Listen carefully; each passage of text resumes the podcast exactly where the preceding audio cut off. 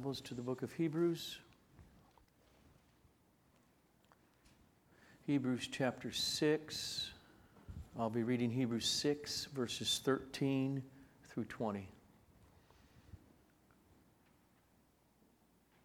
For when God made a promise to Abraham, since he had no one greater by whom to swear, he swore by himself, saying, Surely I will bless you multiply you.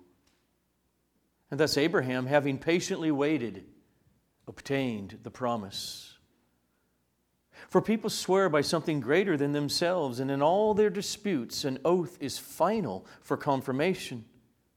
So, when God desired to show more convincingly to the heirs of the promise the unchangeable character of his purpose, he guaranteed it with an oath, so that by two unchangeable things, in which it is impossible for God to lie, we who have fled for refuge might have strong encouragement to hold fast to the hope set before us. We have this as a sure and steadfast anchor of the soul, a hope that enters into the inner place behind the curtain where Jesus is gone as a forerunner on our behalf, having become a high priest forever after the order of Melchizedek. Blessed is the reading of God's holy, infallible, merciful, wonderful, hope filling and sustaining word. Oh, Father, may all the cares of this world, serious and frivolous, fall from us so that our attention is upon you, upon your holy scripture. Oh Lord, work it in us by your Spirit. That we be a joyfully steadfast, hope filled people that points to the glory of our Lord Jesus Christ. Amen. Okay, last week we covered most of this text, and we saw in verses 13 to 18 that God promised blessing to the heirs of salvation. And in order to bring strong encouragement to us, he swore an oath on that which is the most valuable, the most precious, the highest thing possible, which happens to be Himself. Verse 13 For when God made a promise to Abraham, since he had no one greater by whom to swear, he swore by himself. And he goes on in verses 17 and 18. So when God desired to show more convincingly to us here today, the heirs of the promise, he wanted to show us the unchangeable character of his purpose. He guaranteed it with an oath. In order that by two unchangeable things in which it is impossible for God to lie, we who have fled for refuge might have strong encouragement to hold firm to the hope that's set before us. So, first, just make sure we see it. Who's the we? That we might have strong hope. First, notice how he says it. We who have run, fled for refuge to lay hold of the hope set before us. Hope, what that is, the way he uses it, it's faith. It's what that thing is that saves a sinner. It, but it's the future aspect of faith. We, we have faith in the past. We have faith in what happened on the cross and in the resurrection. That's past. I believe.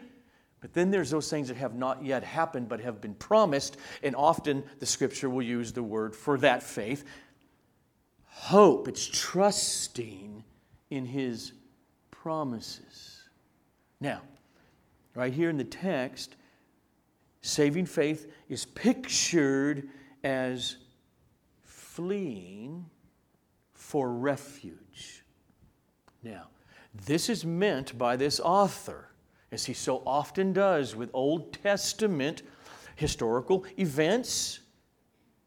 And as he sees them as types, pictures of, of a, a greater reality to come. And so, this word refuge is to bring up into our minds that Old Testament type of the cities of refuge.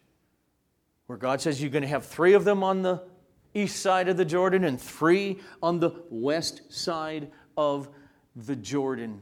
He says it this way in Numbers chapter 35 You shall select cities to be cities of refuge for you, so that the manslayer who kills another person without intent, in other words, not first degree murder, but manslaughter, unintentionally, so that that person who kills another person without intent may flee there. The cities shall be for you a refuge from the avenger. So, this was this merciful provision that, that God gave for his people, for anyone who essentially would get in a car accident and kill somebody. And it was their boo boo. Or their donkey accidentally runs someone over.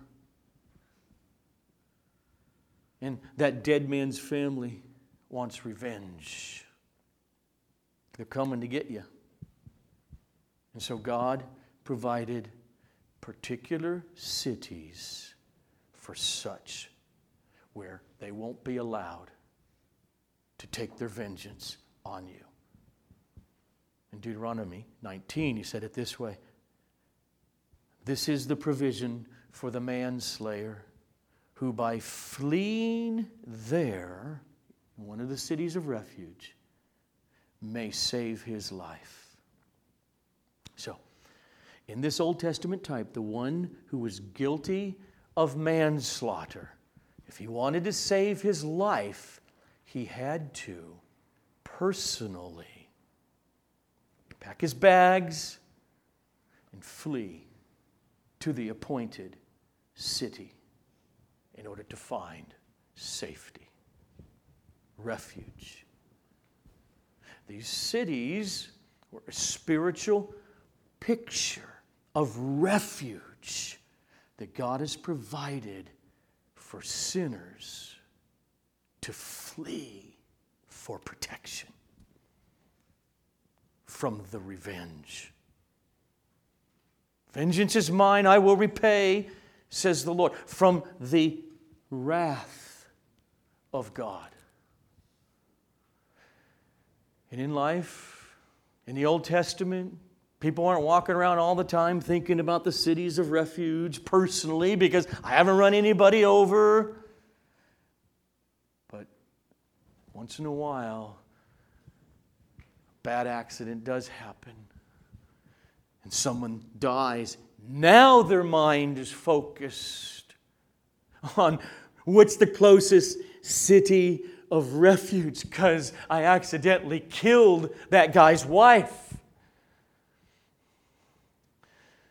And so, with earnestness, packs his bags, flees to the nearest city of refuge for shelter, for protection, as a safe place. And so, also with us in here. All of us by nature are children of God's wrath. We who, in our natural sinful condition of spiritual death, we at one time walked around, didn't concern ourselves with cities of refuge. We had, we had a false comfort. It's not for me, even if someone talked about them. That's, okay, that's great to know. And then the Holy Spirit convicts us of our sin and our guilt. And we are mercifully filled with fear, with a dread. Oh no. Until then, the Spirit causes us to cry out, What must I do to be saved? Like the beginning of the Pilgrim's Progress, where Christian, just filled with dread. Don't you see it? No, his wife and his daughter, not yet. In the second half, they will. They don't see it. And all he sees is eternal life. I need eternal. And he flees.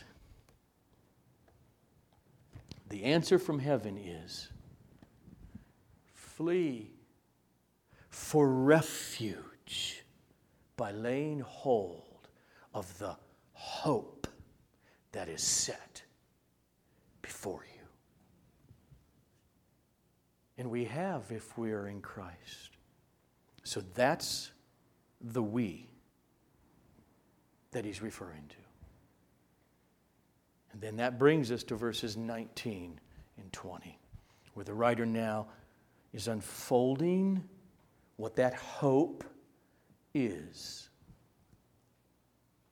We have this as a sure and steadfast anchor of the soul, a hope that enters into the inner place behind the curtain where Jesus has gone as a forerunner on our behalf, having become a high priest forever after the order of Melchizedek. So, what's the anchor? The answer is it's the hope. We have this referring to hope as an anchor of the soul. So let's just make sure we clarify his word hope here first. Because sometimes hope is used by us human beings to refer to a subjective feeling. Like, I sure hope Notre Dame could beat a high school team like Stanford. But that doesn't mean I got this great surety. It means, hope my team wins. Um, what am I telling you? I'm telling you something about me and my feeling. That's all it does. That would not be an anchor. That would not be something reliable and steadfast.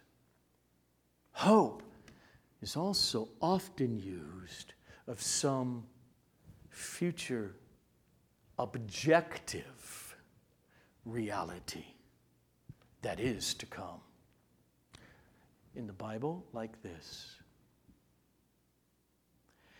as you have seen him go away and be caught up in the clouds, he shall return on that day. That's the hope. Subjective, has nothing to do with what I feel. It's a promise. And verse 18 of our text is crystal clear about what the context means by hope. It says, we are to have we are to have strong encouragement to something else. To what? To hold fast to the hope. And there it is set before us in front of us out there the, the hope is something future real in front of us. Heaven, second coming, all of that wrapped up. The hope in verse 18, then, that hope, there is what he's calling an anchor of the soul. Big, massive piece of iron with hooks on it that you can drop from a ship and hope he grabs hold of a rock and then and it's secure. In other words, what anchors our soul in the storms of life with dangerous rocks all around us is not our subjective confidence, where some days it's high, some days it's low. It's not the hope he's referring to. The hope is the sure, objective reality that God has promised and He has purchased with the life and the death and the resurrection of His Son. This is our anchor. This is what we are to ongoingly lay hold of. This is why he describes the anchor is sure. It, it's steadfast, it's reliable. The chain is not going to break. The anchor has grabbed hold. It wasn't our doing, it was Jesus's. So watch the picture that he, he paints. Life, as we'll sing in a number of minutes, is like being a ship in very stormy weather a rocky coastline right there. And you lower the anchor to the bottom and it grabs hold. It's steadfast, it's sure. You're not going to make shipwreck of your faith. The anchor's lowered, then he, he, he flips the picture. It's lowered, going to the bottom of the ocean, and then he says, it enters into the inner place behind the curtain. And it's clearly he means the curtain, the big, thick, five inch curtain that separated the Holy of Holies from the rest of the tabernacle. And in the Holy of Holies, in that most holy place, is where the Ark of the Covenant was, the big box with the Ten Commandments in it. And the mercy seat of gold hammered out, and the cherubim hammered out in gold on top of it. It was the place where no one could enter except the high priest on one day a year, the year, the day of atonement, in order to bring the blood sacrifice for the sins of the people. The Holy of Holies was a very dangerous place. So then, why is it good? That our hope is anchored there inside the Holy of Holies. We're all sinners. I mean, it would be good if that were a safe place. It would be good if it were a refuge.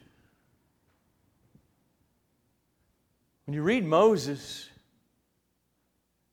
and even in historical books, when they even bringing the Ark of the Covenant back to get it back into the Holy of Holies, you know, and uh, Uzzah is just trying to help.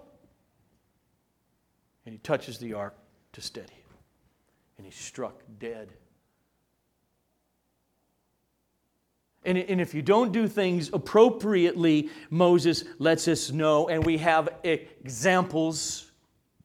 Judgment falls in death.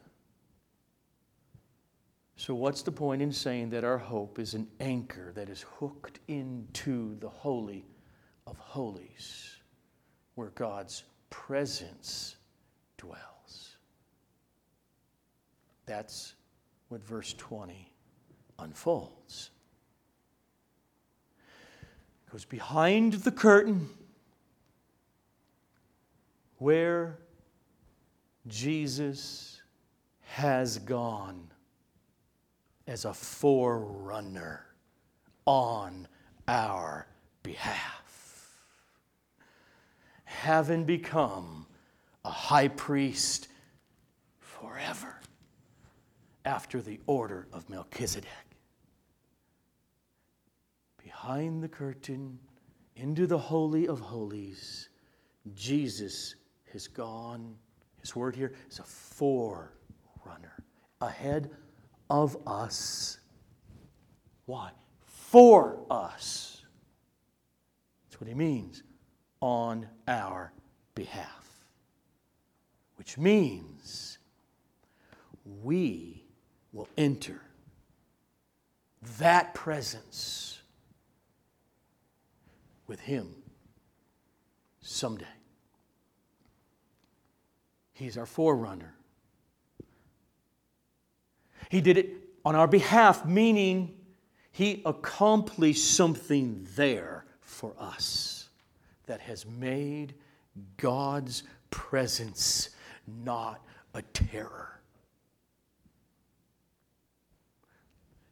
but a refuge, a safe place. That's what he means by Jesus is our high priest. He's our representative, but much different than all the high priests that went before him in Israel, in the Levitical system. Remember what he's already told us in chapter 5? Because of this, he, the earthly high priest, is obligated to offer sacrifice for his own sins, just as he does for those of the people. And in chapter 7, he will go on to say about Jesus Jesus has no need, like those high priests, to offer sacrifices daily, first for his own sins and then for the sins of the people, since he did this once for all when he offered up himself. And so Jesus is a priest, a high priest, unendingly forever. Chapter 7, verse 23. The former priests were many in number because they were prevented by death from continuing in office. But he, Jesus, holds his priesthood permanently because he continues forever. And we know all of their offerings were but a picture, not the reality. He, the Hebrew writer tells us in Hebrews 10, verse 4 it is impossible for the blood of bulls and goats to take away your sins.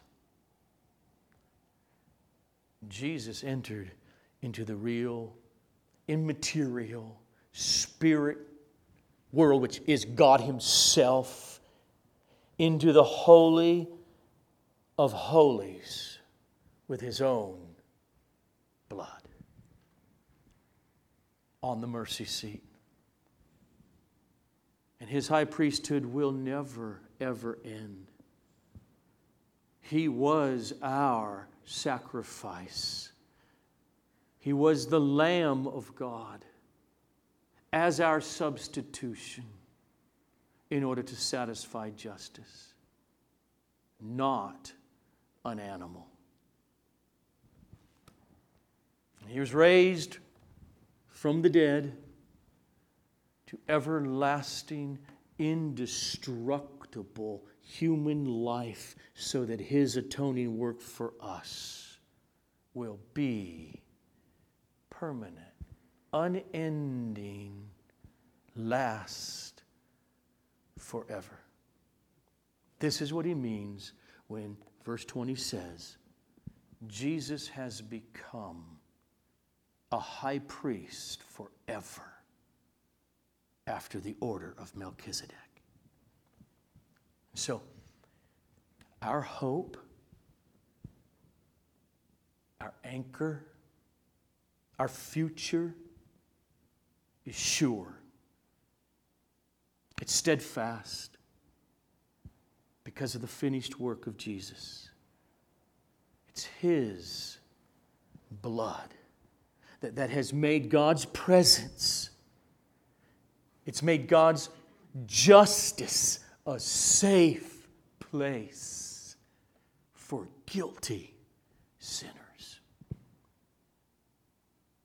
a refuge to which we have fled. We don't go into the Holy of Holies alone, based on our own lives. We enter with Jesus, our forerunner. Now, down here, right now, in this mortal life, on this side of the grave, there are those, according to the text, who have, past tense, fled for refuge to safety from God's just condemnation and wrath. They have entered into the experience and part of the presence of God, even though they still carry with their new regenerated life. An old, sinful nature. There's so much more to come. That's the hope that anchors our soul. Jesus has been raised bodily from the dead. And he has, in his perfect human righteousness, entered into the inner place behind the curtain in heaven as our forerunner. And so one day in the future, we shall also, in that sense, enter with him.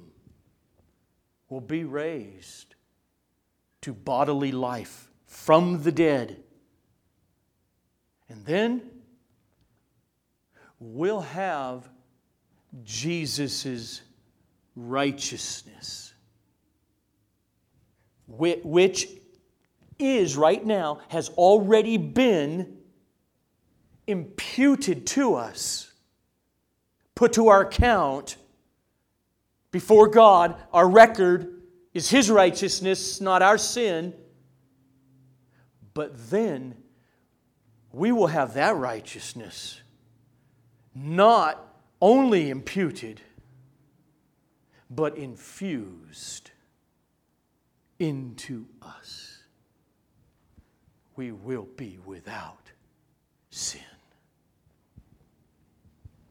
without any remnants of it, without any possibility of ever committing it again, because Jesus put it away and his righteousness and human life that he lived for us, which is put to the account of anyone who will believe in Jesus right now, it will transform their very existence from the inside out forever.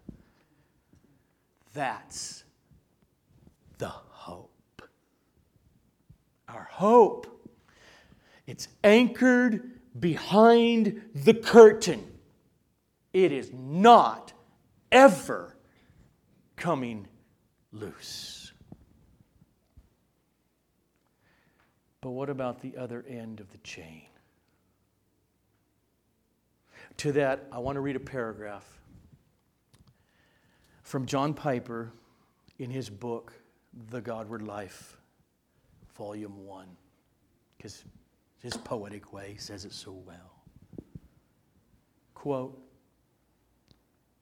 does the other end of the anchor rope dangle out of heaven and lay limp and unfastened across the deck of our souls? Or did Christ's blood purchase security at both ends of the anchor?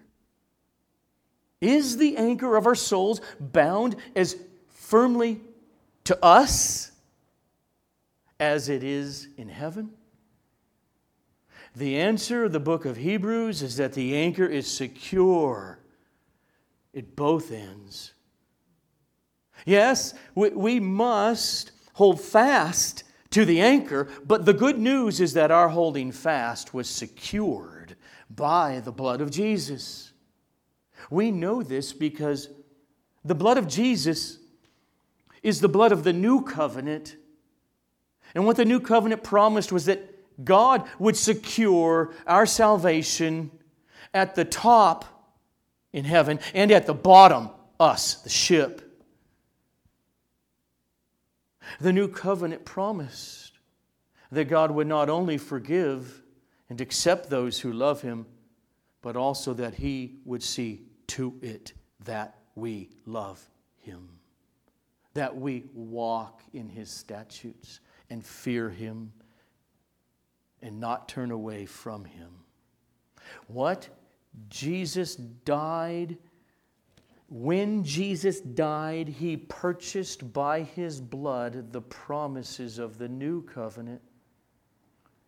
This cup, He said at the Last Supper, is the new covenant in by my blood. End quote. I mean, Piper's, I think, clearly right because this is what we've been seeing for the first six chapters of the book of Hebrews. Remember back at verse 9, chapter 6. Though we speak in this way, that there are those who are false Christians within church life, although we speak this way, yet in your case, beloved, we feel sure of better things, things that belong to salvation. And we've seen that the better things that belong to salvation is persevering in faith to the end and not falling away.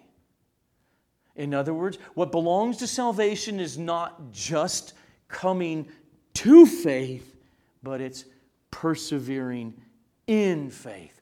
That's what belongs to salvation. That's part of Christ's work that he purchased for us. Salvation is not In other words, an anchored chain that grabs hold in the Holy of Holies, but then the ship of our life is utterly and only dependent upon whether we can hold the chain. Maybe we will, maybe we won't. Not according to this author. The better things belong to salvation, including the chain being secured to the ship of our lives. Would you just, just one more? I can go numbers of texts that we've seen over the last numbers of months. But chapter 3, verse 6, one simple sentence where he said, And we are his house. If indeed we hold fast our confidence and our boasting in our hope. This is where you just slow down and you, you, you respect the grammar. Think about it. It doesn't say we will become his house if we hold fast to that chain with an anchor at the end. Doesn't say that. It says we are right now his house. Present tense. If indeed in the future we hold fast to our hope. So, to hold fast is not the cause of becoming his house, it's the effect. It's, it's the proof that the chain has been tied to the ship of our souls. And it'll never be untied. The anchor of our souls is secured to us just as it is secured behind the curtain in the Holy of Holies.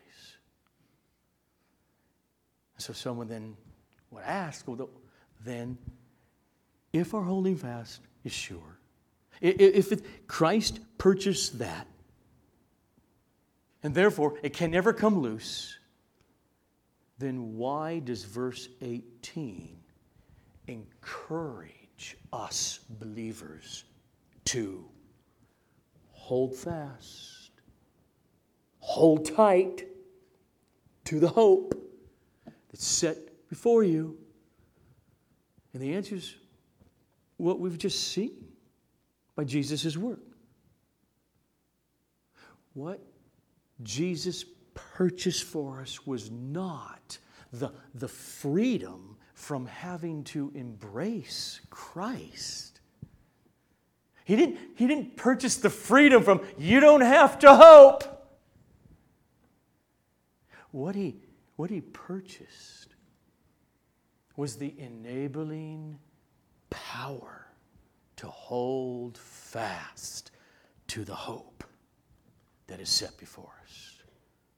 Jesus did not purchase the eradication of our human wills, as though we, we didn't need to hear commandments. Hold fast.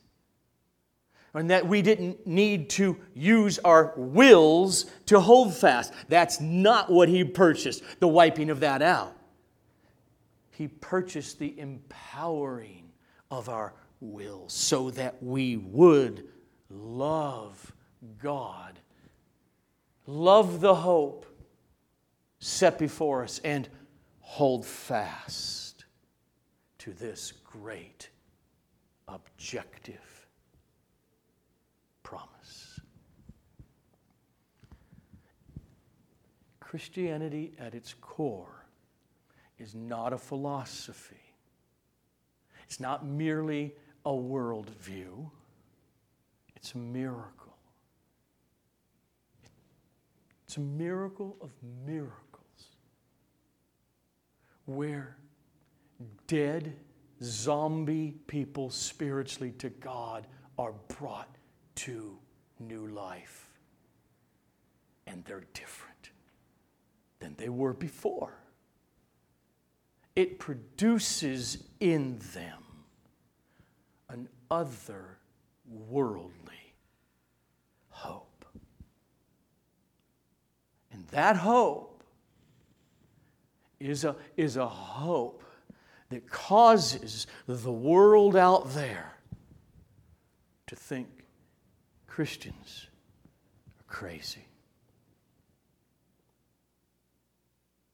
And in our present culture, right now, in America, in California, in Los Angeles, to be a hope filled, Bible believing Christian is to be accused of all kinds of horrific things in a way that was not true for the first 30 years of my Christianity. No wonder Jesus told us take up your cross and follow me. In other words, hold fast to the hope. If they persecuted me, they will persecute you right now, in our time, this very day, to be a hope filled, Bible stickler, believing Christian means to be accused of being an intolerant, hate mongering bigot. Because you will say, homosexuality is sinful. All of it. You will say, those who affirm the, the, the brokenness, the God belittlingness of sin, of those who call themselves transgender, you'll say that is evil and you're a bigot. For some, this hope has meant over the last couple of years being arrested and thrown into jail for simply doing what we're doing right now holding church services against the will of overreaching government officials. Not us here, but others been thrown in jail because of that. It is a hope that must go deep behind the curtain so that you be willing to lose your job, your reputation, your standing in the community, instead of mouthing the doctrines of the atheistic, secular, Christ hating, scripture hating culture that is permeating K through 12, colleges and universities, mainstream media, sports, pop culture, movie industry, governments, everywhere. We need a hope. It goes beyond the other side of the curtain. Because we cannot be an individual Christian or corporate group of Christians that would ever deny that there is a God and He judges. And that there is only one way any person can be saved, and that is through Jesus Christ. Whether that person is a Muslim, a Jew, an atheist, a Buddhist, Christ in Christ alone. We cannot be a people who would deny that God created humanity as a binary.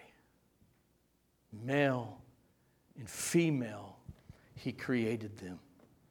We cannot deny that marriage is God's idea. He created it, and it's defined as between one man and one woman. We must hold to the reality that there is either a male or a female, and it's determined by their biology. Hate the doctrine of affirming the destruction of these souls. We must be against the murder of babies in the womb. Even though I saw my governor on a commercial watching football yesterday, basically interpreted was clear. Vote whatever that proposition was for this one so we can keep killing babies in California freely. In short, we must stand for Christ, for truth. And don't ever be deceived by other Christian voices. That will mean standing for the clarity of what the Scripture teaches on these issues. And the strength and the power for us to do that, it's found in the hope that enters behind the curtain in the presence of God. Now, I'm going to read a short little story to help our hope by the model of one as many have gone before us.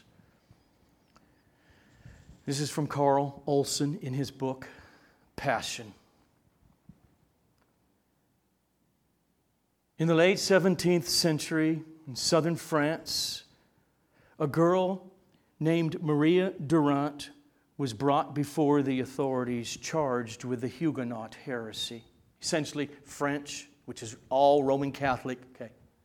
Huguenot, in other words, she was a Calvinist. She was 14 years old, bright, attractive, marriageable. She was asked to abjure, meaning renounce the Huguenot faith. She was not asked to commit an immoral act, to become a criminal, or even to change the day to day quality of her behavior. She was only asked to say, Je abjure. No more, no less. She did not comply. Together with 30 other Huguenot women, she was put into a tower by the sea. For 38 years, she continued. And instead of the, the, the hated word, je abjure, she, together with her fellow martyrs, scratched on the wall of the prison tower the single word resist. The word is still seen and gaped at by tourists on the stone wall at that tower. He goes on to make this comment. We do not understand the terrifying simplicity of a religious commitment which asks nothing of time and gets nothing from time. We can understand a religion which enhances time, but we cannot understand a faith which is not nourished by the temporal hope that tomorrow things will be better. to sit in a prison room with 30 others and to see the day change into night and summer into autumn, to feel the slow systemic changes within one's flesh, the drying and wrinkling of the skin, the loss of muscle tone, the suffering of the joints, the slow deterioration of the senses, to feel all this and still to persevere seems almost idiotic to a generation which has no capacity to wait and to endure. End quote. So, in, in the face of the loss of freedoms that we once knew, in the face of, of an antichrist, totalitarian culture in government. Stand. Stand firm. Why? Because we have fled. We fled for refuge. And thus we have strong encouragement to hold fast to the hope set before us. We have this as a sure and a, a steadfast anchor of our souls. It's a hope that, that enters into the inner sanctuary behind the curtain where Jesus is gone as our forerunner, having become for us a high priest forever after the order of Melchizedek. Let us pray. Let us then sing it.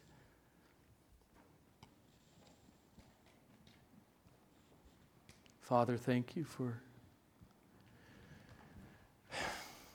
such a gift as your wonderful, beautiful, glorious, saving Son.